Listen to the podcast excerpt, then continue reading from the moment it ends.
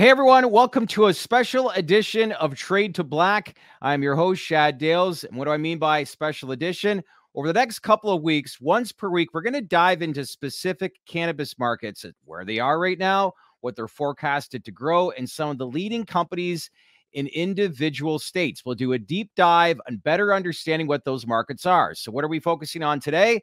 The Pennsylvania market. Who are the biggest leaders? How will it grow? Will we see adult use? We're going to dive deep into that in today's podcast. So let's get right to it and welcome in TDR co host Anthony Varell. Excited to dive into this market and provide some insight as to where things currently sit right now.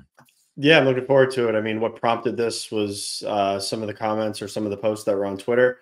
Um, I had a preconceived notion that some operators were doing better um, than Pennsylvania. Come out to actually find that I was completely wrong uh, which is good. Learn from learn from other people, learn from your mistakes, and then really get a handle and take a data driven approach into figuring out what's what. And I mean, I look forward to diving into Pennsylvania. Yeah, it'd be good. So, our third host and guest in these podcasts each week, and we thought about who would be a good uh, person to dive into this. No better person than CEO of NewLake Capital, Anthony Coniglio. Good to see you, sir. Happy, happy week. Hope you're well and excited to do these podcasts with you. Doing great. Yeah. Thanks for having me, guys. Excited to dive into this. We we kind of yeah. geek out here at NewLake, understanding markets and some of the market dynamics. Yeah. Well, I think you know a lot of our viewers have gotten a chance to know you over the last couple months with you being a regular and kind of a correspondent with us here at TDR. But one of the main reasons why we wanted to have you on for this specific kind of podcast is the strong amount of exposure in the market of Pennsylvania that you've executed over $100 million in lease back transactions that include seven properties. Some of those include some of the partners you work with are Trulieve, Ayr Wellness, Curaleaf, some real good leaders among others. So when we look at this market, some of the common questions we get asked about it is who are the top operators?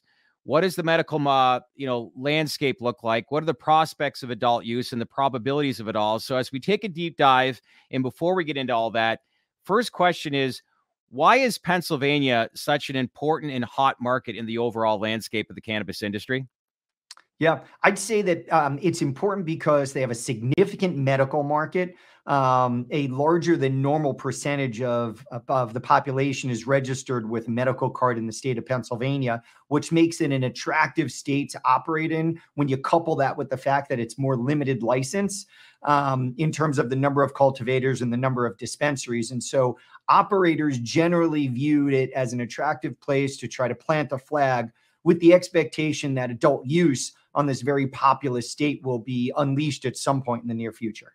Do we know what's the number that we have right now as far as uh, registered patients within the state? Question for both of you. Have that? It's like almost like five percent of the state's population, is it not? It, yes. it is. It is about around about five percent of the state's population. So yeah, you have about four and a half. It's it's a little somewhere between four and a half and five percent of the state's population is uh, is registered there. Okay. So let's look at this market. And the first question I have to ask is like many investors are asking, what are the top five operators? And let's outline that in the state when it comes to overall revenue. Yeah, when you look at when you look at some of the top operators in revenue, some of the recent data coming out would tell you that it's GTI, Curaleaf, uh, Cresco rounding out the top three. Um, and then others would say, I think Holistic might be up there in the in the top five as well.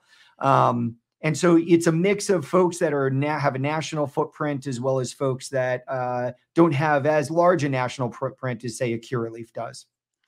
Yeah, and yeah. So, so I mean, Anthony, ahead. I know that you, you've deployed it up to not, about nine figures into the state.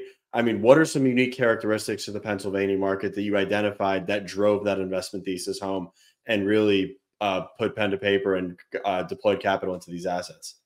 Yes, yeah. So, so first, yes, we do have a lot of uh, investment in the state of Pennsylvania. We have seven properties, four dispensaries, and three are cultivation facilities. And when you look at the way um, the state of Pennsylvania regulates alcohol, very, very restrictive. And we thought that really set up a very controlled market environment that had a better operating environment for, for the operators, given a more limited license approach. So in Pennsylvania, for those that don't know, in order to buy liquor, you have to go to a state owned package store um, to purchase liquor. And so it's very, very controlled. And so the way the state actually developed from, from inception was um, structured to have a set of cultivators and a set of dispensaries and really limit the ability to be vertically integrated in the state. And so it gave those independent dispensaries access to a broad set of products from cultivators, and it gave cultivators a broad set of dispensaries to sell into. Well, now, as we know, over the last few years, um, operators were able to figure out a way to amalgamate dispensaries and become vertically integrated. And so, what's happened over the last few years from when we got into it is it's critically important today to have vertical integration in the state and to be able to yeah. sell through your product. Um, so it's evolved. So it's a combination of limited license, large population, and significant penetration of the uh, medical market that teed it up for us as an attractive place to put our capital. Mm-hmm. With the with, with the state-run liquor stores, do you foresee any sort of more stringent regulations coming to the market if adult use is to get implemented? I don't. I mean, there'll always be added stuff that legislators will want as they're looking through a legislative process, which is what uh, Pennsylvania is going through. It wouldn't likely be a ballot process. This really is probably going to be legislative. So there'll always be some stuff that legislators um, put on the table. But I think it would be too difficult to convert this market from what it is today to something that's a little bit more state run. Um, I think if you look at New Hampshire and how difficult that state is, which again regulates alcohol similarly to Pennsylvania, that legislator is struggling with the, the thought of actually having something state run. In terms of more limitations on form factors, always a possibility. But the fact that four of the five states surrounding Pennsylvania already have adult use um, without significant restrictions necessarily, I think that's going to put a real limit on how much the legislators can can tweak with the rules and the form factors and what yeah. uh, the regulations are when we look at door counts, um, you know, obviously retail is an important part of a model, but so is wholesale. And when I look at this wholesale market and leaders in the the actual state itself, it appears or assuming right now, based on latest numbers, Cresco Labs has quite the market share when it comes to wholesale in Pennsylvania. Yeah, and you know, whenever we look at these numbers, um, I think it's important to understand what different people's strategies are and what their footprint is and what products they have in a particular state. Because what works for one company in one state doesn't necessarily work for a company um, in another state. And so, mm-hmm. Uh, I think you know, when I look at cultivation it's about how many store how many stores can you get into with your product now the msos have a general advantage over independents because they have the ability to trade shelf space with other msos and so if you put me in your dispensary in massachusetts i'll put you on my dispensary shelf in pennsylvania and so there is okay. as i hear from the industry there's a lot of that horse trading going on and so that yeah. could allow uh, in a state like pennsylvania a large MSO like a Cresco, particularly one that's been very wholesale focused through its history, um, to have a lion's share or a significant presence in the wholesale market. Um, whereas if you were to look at, say, Trulieve, which has the most dispensaries in the state, they're probably not selling as much wholesale. They're selling into their own dispensaries. And so, um, you know, it really depends on how you look at it and how yeah. they're how they're structured, vertically integrated or a meaningful wholesale business. Do you see some? Do you see some companies from a dynamics perspective, like strategically holding off on wholesale, waiting for adult use, and then they just start to flow through that product into their own retail locations, and then bolster wholesale with the excess that they can't offtake through their own dispensaries? Yeah, that that's happening in, in Pennsylvania and even in other markets where people yeah. are turning off some of the capacity in their cultivation um, ahead of adult use. And in fact, if you were to look at Missouri, as a good test case for this. There was a lot of cultivation capacity that was developed in anticipation of yeah. adult use, and a lot of that capacity was left idle until adult use was um, uh, was passed and was activated. And I think you're seeing that in Pennsylvania as well. I think a lot of folks have um, shuttered portions of their cultivation capacity. Yeah. Speaking okay. of adult use, like we all know that once this passes, well, first question I, I should probably ask do you think it's going to pass? Many believe it does. But where does that current ballot sit within the judicial system? Yeah, it's and it's squarely in the legislature, and Shapiro, the governor of Pennsylvania, has it in his budget for legalization for his next budget, and he actually in his State of the State in his budget, excuse me, his budget presentation um, talks specifically about legalizing adult use cannabis. Um, it's hard to call. It's hard to call because the majority in the legislature in Pennsylvania is so razor thin. I think it's one or two legislatures legislators um, to create the majority. And so I think there's growing momentum for it, but it's really, really hard to call. I do believe that ultimately it will occur, whether it's this legislature or the next one. I think it will occur because Pennsylvanians are getting their uh, cannabis without a medical card from one of two sources. They're getting it either from an adjacent state or from the illicit market. And I think the state legislators are going to realize sooner rather than later it's better for them to have those sales in the state of Pennsylvania, capturing that tax revenue and making sure that Pennsylvanians can buy from Pennsylvanian operators. Yeah. So, so speaking of speaking of the adult use conversion, I mean, one thing that I've seen in several markets, they do tend to up the number of licenses that are available. I mean, are you hearing anything at the legislature level or within any of your por- portfolio companies that there might be incremental licenses that come to market as a result of adult use passing? Yeah, I think there'll be a lot of talk about this. Um, and I think we should expect additional licenses to come on. And in fact, um, over the last six months, I think it was it was either November or December, um, Pennsylvania added additional dispensary licenses to some of the um, cultivation only uh, licenses. The way they rolled out the initial program is they had cultivators, cultivator licenses, they had dispensary licenses, and then they had these clinical registrant licenses, which were supposed to be the only ones that had vertical integration. Um, some of the independent wholesalers that didn't have um, that didn't have dispensaries were at a deficit, not having the ability to be vertically integrated. And the state recently awarded each one of those independent processors um, one license, which allows three dispensaries each. So they recently expanded the number of dispensaries. And I think with the growth in that industry, even though there's 25 cultivation licenses today yeah. with um, um, with 177, I believe, active dispensaries, I think the state will actually expand the number of dispensaries and maybe expand, um, but to a lesser extent, the number of cultivators.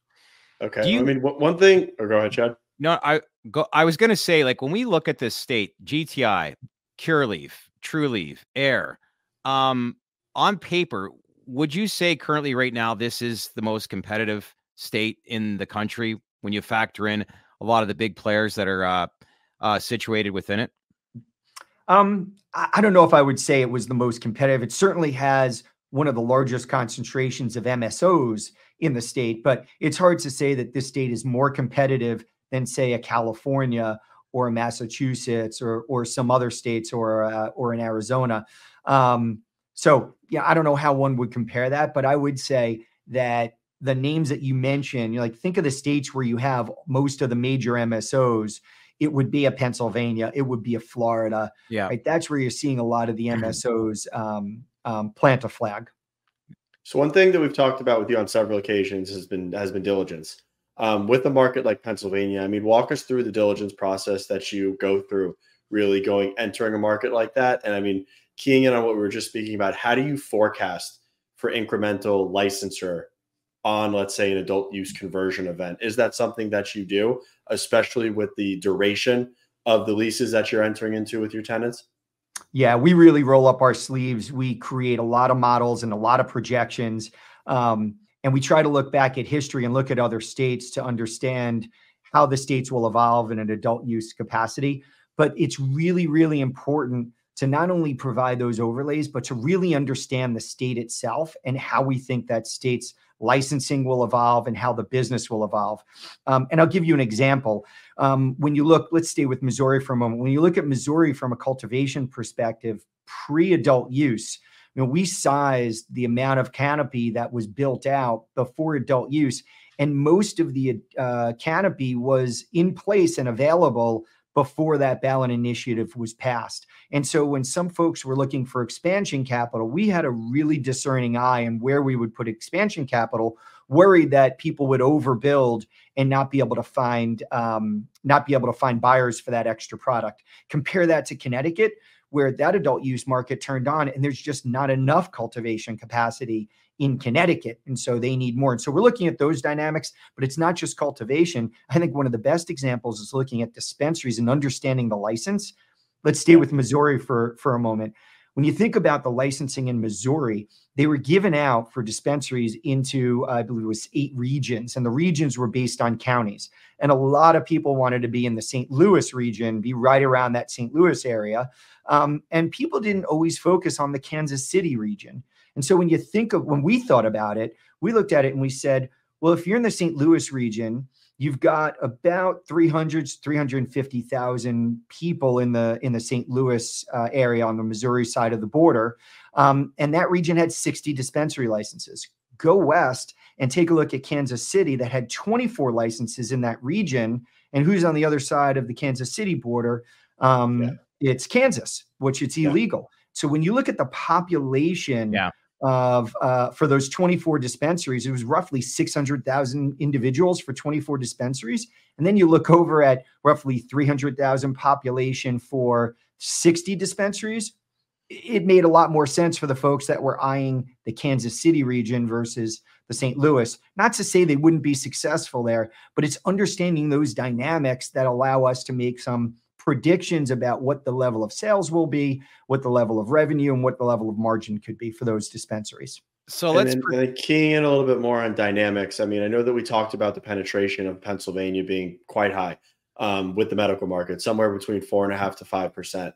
I mean, a lot of the conversation right now is Pennsylvania should have explosive growth on adult use. Florida, which is another market that has high penetration from a medical perspective, should have explosive growth on adult use. I mean, a lot of people are thinking that these markets are going to mimic what we saw in Maryland. I mean, how are you modeling it? And is that TAM and that upward lift from an adult use conversion what you think this is going to happen, what you think we should see um, there?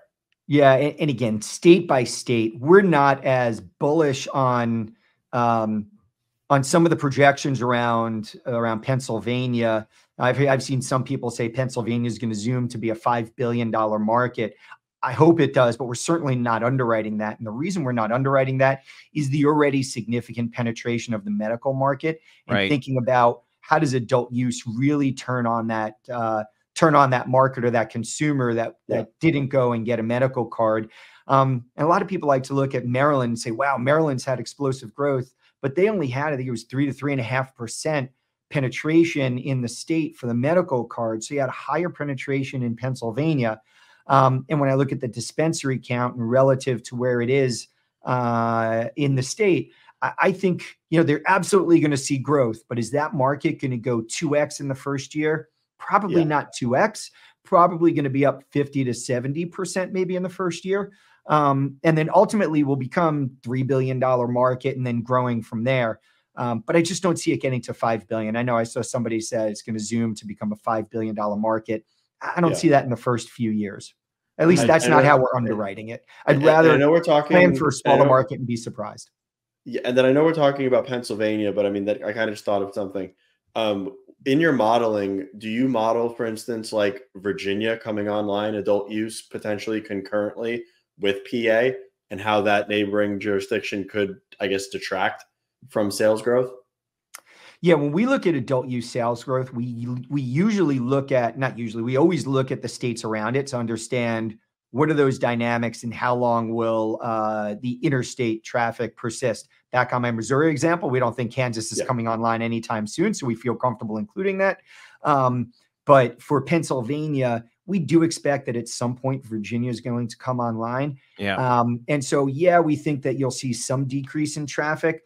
But I actually think that with uh, with the growth in dispensaries and the increasing access um, for consumers in Pennsylvania as they ramp up the number of dispensaries in the state, I think you'll end up seeing any sort of pull from Virginia um, back into Virginia from Pennsylvania. I think you'll see it replaced by and large by in-state sales. Okay. Kind of like you know when you outline uh, footnotes, important when reading earnings reports. When you look at this Pennsylvania market, you know, if you could share with our viewers, what are I would say one to two the most important like um, data analytics that you should look at when it comes to specific companies and individual markets, and more specifically within the state of Pennsylvania? Like, what comes to mind?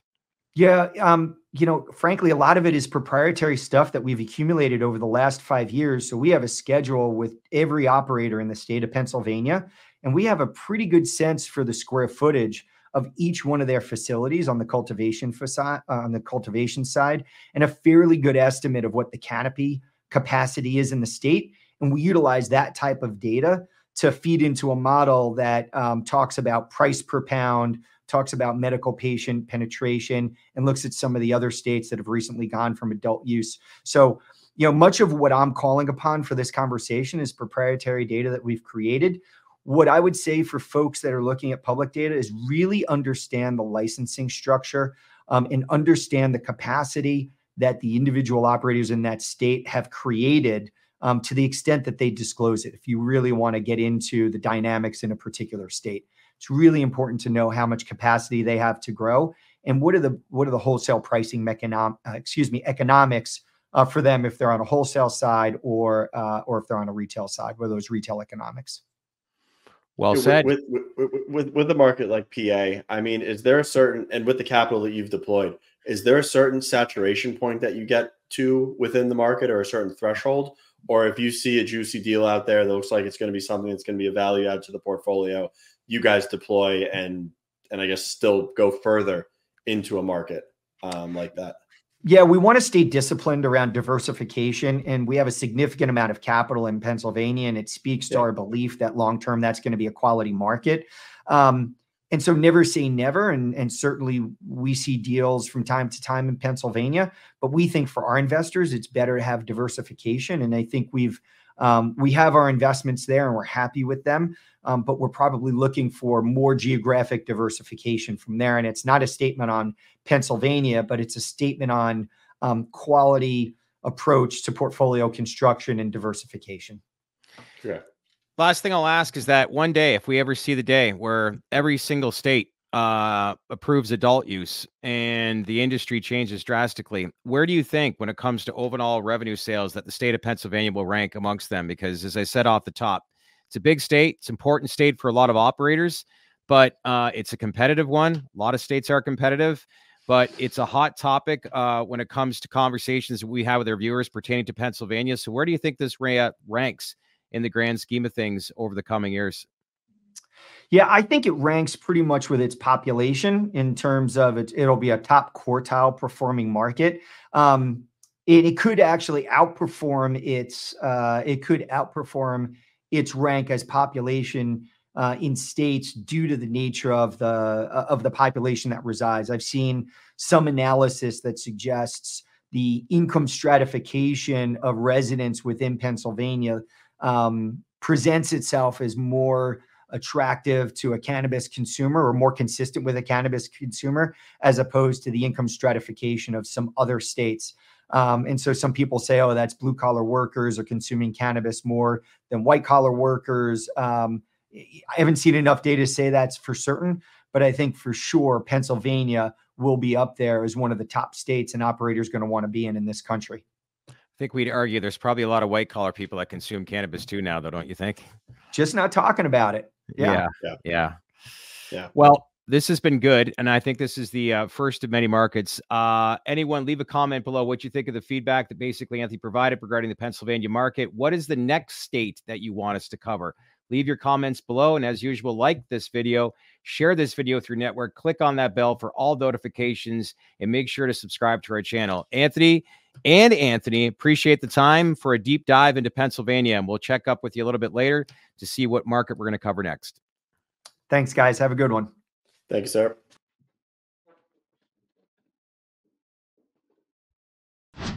Hey everyone, so how are you surviving these tough market conditions right now? Are there any emerging industries that you want us to cover? Any guests that you want us to interview? Then leave a comment below and let us know who you want us to source out.